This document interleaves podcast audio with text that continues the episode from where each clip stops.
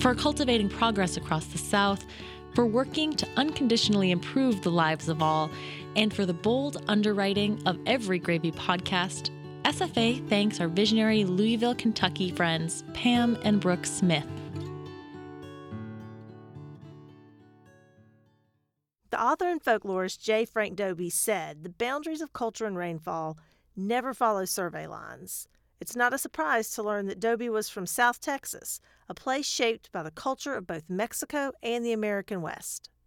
In this episode of Gravy, Evan Stern invites us to follow him as he samples a taste of this territory through one of its prized delicacies, cabrito. Made like most extraordinary barbecue from a singular ingredient, in this case, milk fed baby goats, slaughtered before they ever taste grass, and by pitmasters who are drawing on generations of knowledge and skill. With cabrito, South Texas, northern Mexico, and the Spanish Empire can all converge at a cookout on a ranch. I'm Melissa Hall. And I'm Mary Beth Lassiter. You're listening to Gravy. Gravy. Gravy. Gravy. A production of the Southern Foodways Alliance, Gravy tells the stories of the changing American South. Evan Stern pulls into the Double Y Ranch.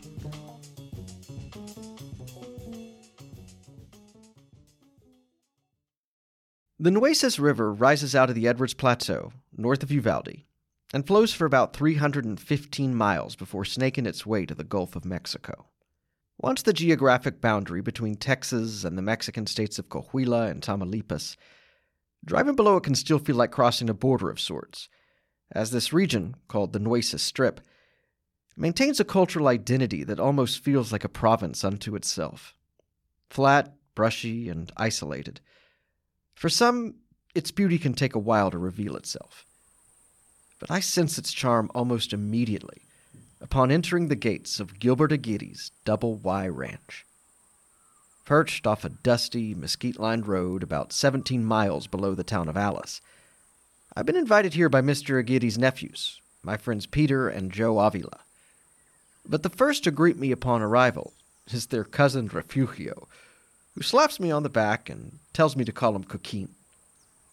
A McAllen based auto worker who spent years in Detroit, his roots in South Texas run deep, and tells me he's proud to call this area home. Well, this is the real, real Texas. This is where the the Alamo was run, two hours from here, right? And we have we take pride on that. We take pride that we're part of that history, right? Being Mexican Americans, right? It's a little after 10 a.m. on the Sunday before Thanksgiving, and we're talking by a fire pit outside his uncle's stuccoed ranch house. Aunts are busy inside preparing a breakfast of eggs, tortillas, and hot chocolate for about a dozen who spent the night. By dusk, these numbers will more than double, as four generations of family, spanning the ages of 11 to 83, will descend here for what Peter Avila tells me has become a traditional pre holiday cookout. I believe we're probably what at about 33 count, 33, 34 count of, of uh, family that came from as far as Monterrey. Uh, we've got some that came from San Antonio. Uh, we have family that came from Kyle, Texas. When we know we're going to come to the ranch, it's going to be a gathering of, of good food, uh, some some tasty beverage, and uh, good times, good platicas. If you don't speak Spanish, a platica is a conversation. And over breakfast, I end up having one with Peter's sister, Patty. Like many, she tells me the Avilas and Aguirres lost loved ones to the pandemic, and that gatherings like this are cause for thanks and celebration. Yet today feels especially momentous because, for the first time in all their years of hosting this get together, they're gearing up to roast a cabrito. Prized for its succulent and tender meat, a cabrito is a baby goat no more than six weeks old that's been strictly nourished on a diet of mother's milk. If there's gonna be cabrito, it's gonna be special. And the flavor is wonderful if it is cabrito, cabrito, and I hope there's plenty for everybody. That's Rosa Canales, an educator, poet, musician, and friend of the Avilas. I met her and her husband Joe Perez at their home in Olmito, just outside Brownsville, about a week before today's feast. We talked about cabrito for nearly an hour. It was an easy conversation topic for them as our discussion unlocked many childhood memories. The cabrito thing was always a Sunday thing. My grandmother made wonderful cabrito, and my mother learned to make it from her. Especially when we were at the ranch, she cooked it on a on a wood stove, and my father always insisted for presentation that she put some thinly sliced tomatoes on top and thinly sliced onions. It's just the most wonderful flavor. Raised in the town of Hebbronville, about an hour between the Double Y and Laredo, she learned about the value goat carries in this region at age five. My mother and I went to the church bazaar in Hebbronville, the Catholic church bazaar in the plaza. And my mother played loteria, which is like Mexican bingo, and she won a goat. But that's how the special the goat culture is in South Texas, and uh, that it's a prize. You win it as a prize when you play Mexican bingo at a church bazaar. Cabrito has been famously embraced in South Texas and northern Mexico as a meal that served to mark the arrival of spring on Easter Sundays. Its journey in reaching this point has been long and winding. Domesticated over 10,000 years ago in ancient Persia, following generations of trade, goats were brought to the New World with the arrival of conquistadors.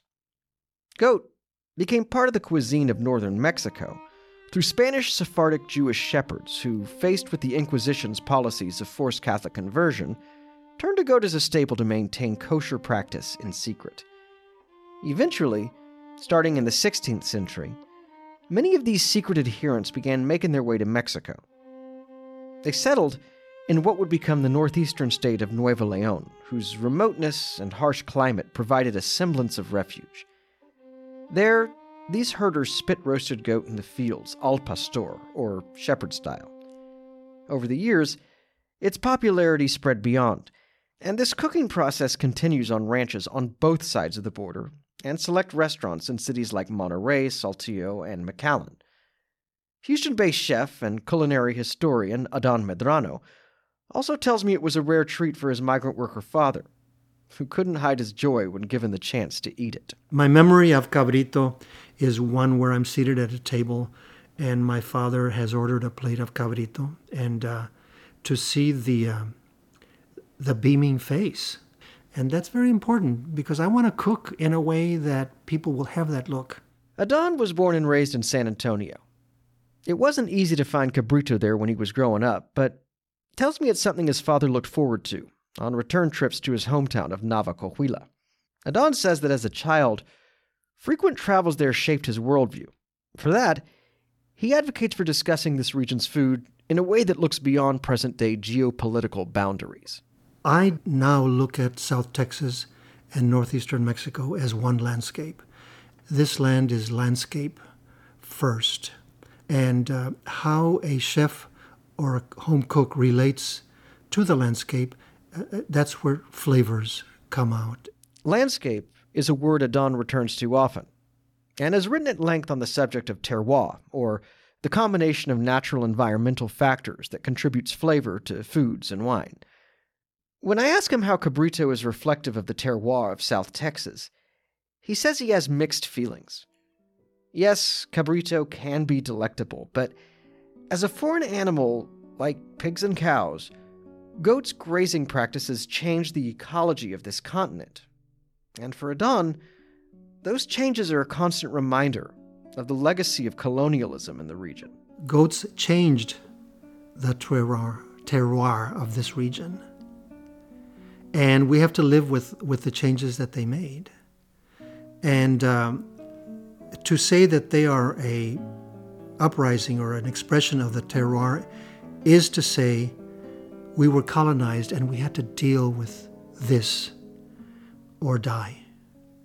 And so when you relate terroir with cabritos, it's a story of survival and survival with, uh, with beauty it is an occasion to to think about how it is that over 500 years we Mexican American indigenous people have survived through horrible, horrible uh, attacks.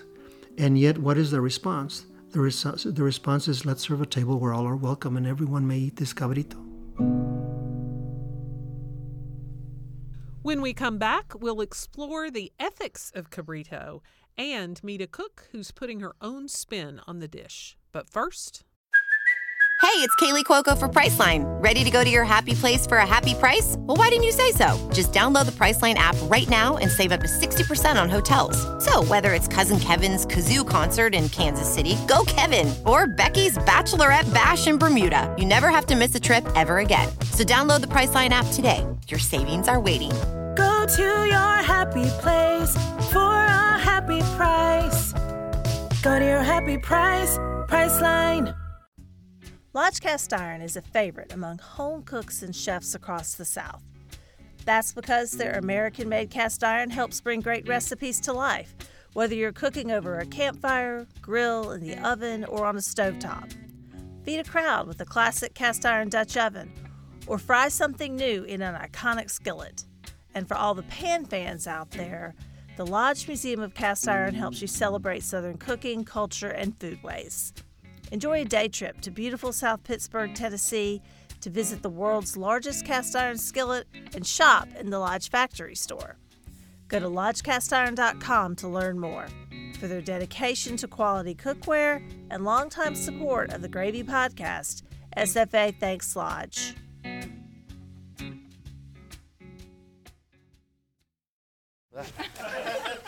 Back at the ranch, Peter and Coquin introduced me to their cousin, Mundo Aguirre, who's preparing a saltwater bath for the goat he drove up yesterday from Monterrey. The son of an orchard owner from Nuevo Leon, Mundo first tasted cabrito in the markets, where his father sold oranges, and through years of trial and error, eventually learned how to cook it himself. Since he couldn't fit the rick he uses for al pastor roasting in his car, today's cabrito will be grilled. So, around 1 o'clock, having cleaned the cooking surface with an onion, he removes the goat from its brine, and with the help of his wife Luz, coats it with a rub of oil, garlic, oregano, and lime. Then he, and Peter's younger brother Joe, move it to an exposed brick oven where it'll cook slowly over indirect mesquite coals for the next four hours. Meanwhile, inside, Luz has butchered another goat and filled the kitchen with the aromas of chile de árbol, onions, and tomatillo. She's stewing a guisado de cabrito that will go a long way towards feeding today's dozens of mouths. I can't wait to try all of this, but not everyone here shares my excitement, which is why Joe is cooking up some beef fajitas on an outdoor pit. You know, people think of a, you know, just as a little goat, you know, killing a goat, and then plus, I guess, the gaminess, if there is any, you know, they don't like that. So, like, the kids might not like the cabrito. Some might, but he's gonna, my son's gonna try it for the first time. Yeah? You excited to try the cabrito? No. I don't like the feeling of eating a baby goat because they sacrifice their life to for us to eat it.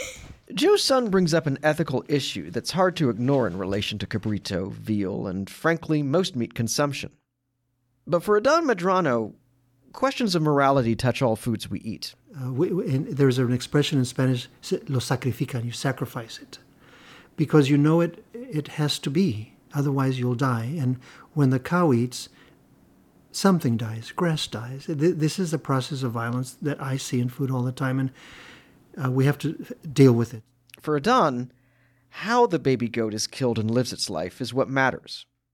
One who shares this view is Rosa Canales' husband, Joe Perez. A retired teacher who plays with Rosa as the duo Rumbo a la Nacua.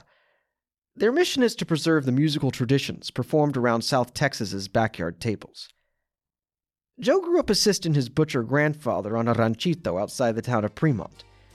There, alongside calves and pigs, they raised grass fed goats, or chivos, whose slaughters they respected by ensuring no parts went to waste. I remember little kids coming over to my grandmother's and saying, "Can you sell me 25 cents worth of meat?" You know, yeah. And that was my first job as as his helper was to hold on to the leg, to stretch out the leg on the carcass, so that he could skin comfortably. Joe told me he never got cash for this work, but that his grandfather had other ways of helping him out. He didn't pay me. He would give me the offal, the the intestines and hearts and lungs and stuff, the offal, and uh, and I would sell it to to ladies in the neighborhood and stuff, and and they would always make the traditional Mexican foods with it, like machitos, and uh, and that's how I made my spending money. Machito, which some call Texas haggis, is made from the goat's innards, which are wrapped and cooked in a neat package of visceral lining tied with tripe. Like barbacoa, it was born of working rural people who sought to waste no resources. And upon hearing its mention, Rosa immediately chimed in from across the room. It looked like a burrito, the machito.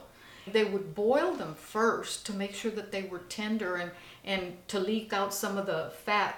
And then they would either put them in the oven or put them on an, an open fire outside. But you would get the crispy fat, the crispiness of the little intestines, the tripitas that had been used to wind this cylindrical machito full of, of liver and, and kidneys and, and lung. Oh, the lung is wonderful but you slice it and you put a piece in a corn tortilla and you make a taco out of the machito. So even though it is very strong tasting and then with a little bit of salsa, um, it's such a delicacy. You know what you're doing. Machito isn't an item that's easily found on American menus, but for that matter, neither is cabrito. Restaurants that spit roast them in the traditional al pastor style are nearly impossible to find outside the Rio Grande Valley. And those who do, like La Fogata in Mission and McAllen's El Pastor, are a rare, relatively new phenomenon. Yet cabrito can now be found generally in taco form at select places in most of Texas's major cities. Sylvia Casares, owner of Sylvia's Enchilada Kitchen in Houston, even offers it in the approachable form of an enchilada. It was a natural thing for us because we already were cooking it and we're already deboning it and presenting it. So, of course, the natural thing for us to do was to offer it in, in, an enchilada. We already do it in a taco, so we're putting it in a in a corn tortilla that's been seasoned and saucing it and then baking it. And so, and the cabrito lovers can enjoy the, uh, I, I would say, the enhanced flavor of the cabrito with the sauce. Traditionally, when ordering cabrito at a restaurant, Patrons are given the option to pick a cut like a leg or shoulder, which are served with sides of beans, grilled onions, salsa, lime, and tortilla for taco making. Considering this, the concept of a cabrito enchilada may strike certain purists as unorthodox. Yet Sylvia respects cabrito's history, and as her kitchen is specifically focused on the foodscape of South Texas and northern Mexico, felt important to include it in her offerings. With me being um, a restaurant that serves food of the Texas Mexican border, I felt like that was a void I had in my menu. Having worked as a food scientist before entering the restaurant industry, Sylvia brings a scholar's approach to her cooking. So when she decided to add cabrito to her menu, she took a research trip to Monterrey to learn the traditional method. All of our grilled meats are cooked on mesquite grill. So we're burning wood here 12 hours a day and so we cook it very, very slowly, and uh, and it ends up finishing off uh, cooking it very, very slow in the oven. Still, supply for cabrito is limited north of the border, and when bought through a distributor, a single eight-pound goat can easily fetch in the range of $125. For this, Sylvia doesn't see it making the leap from ranch cookouts to mainstream dining anytime soon.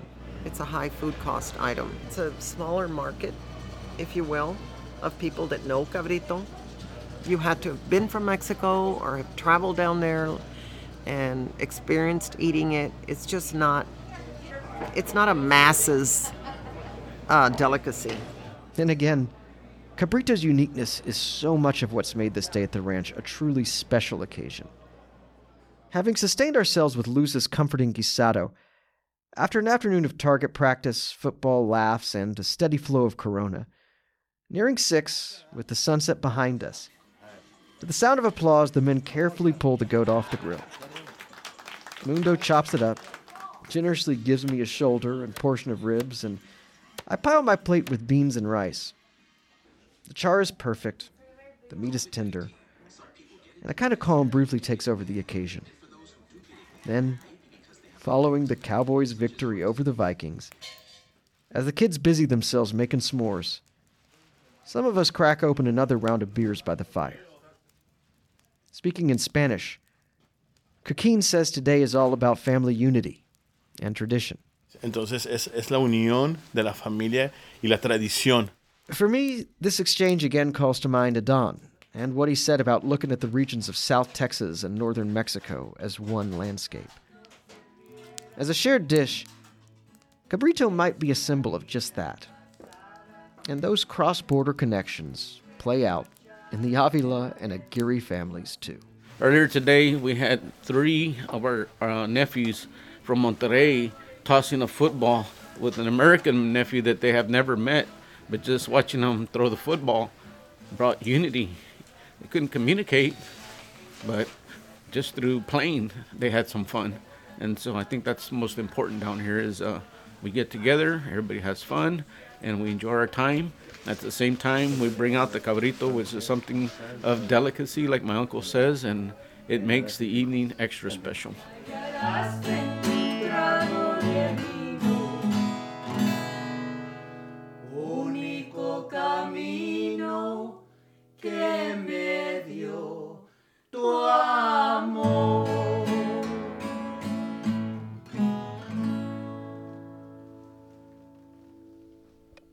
That's a song we would have probably sang while the cabrito was cooking on the grill.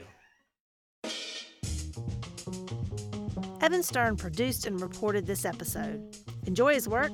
Subscribe to and like his podcast, Vanishing Postcards, named one of the best podcasts of 2022 by Digital Trends. We thank Wendell Patrick for Gravy's theme music, Jazar for our donor music.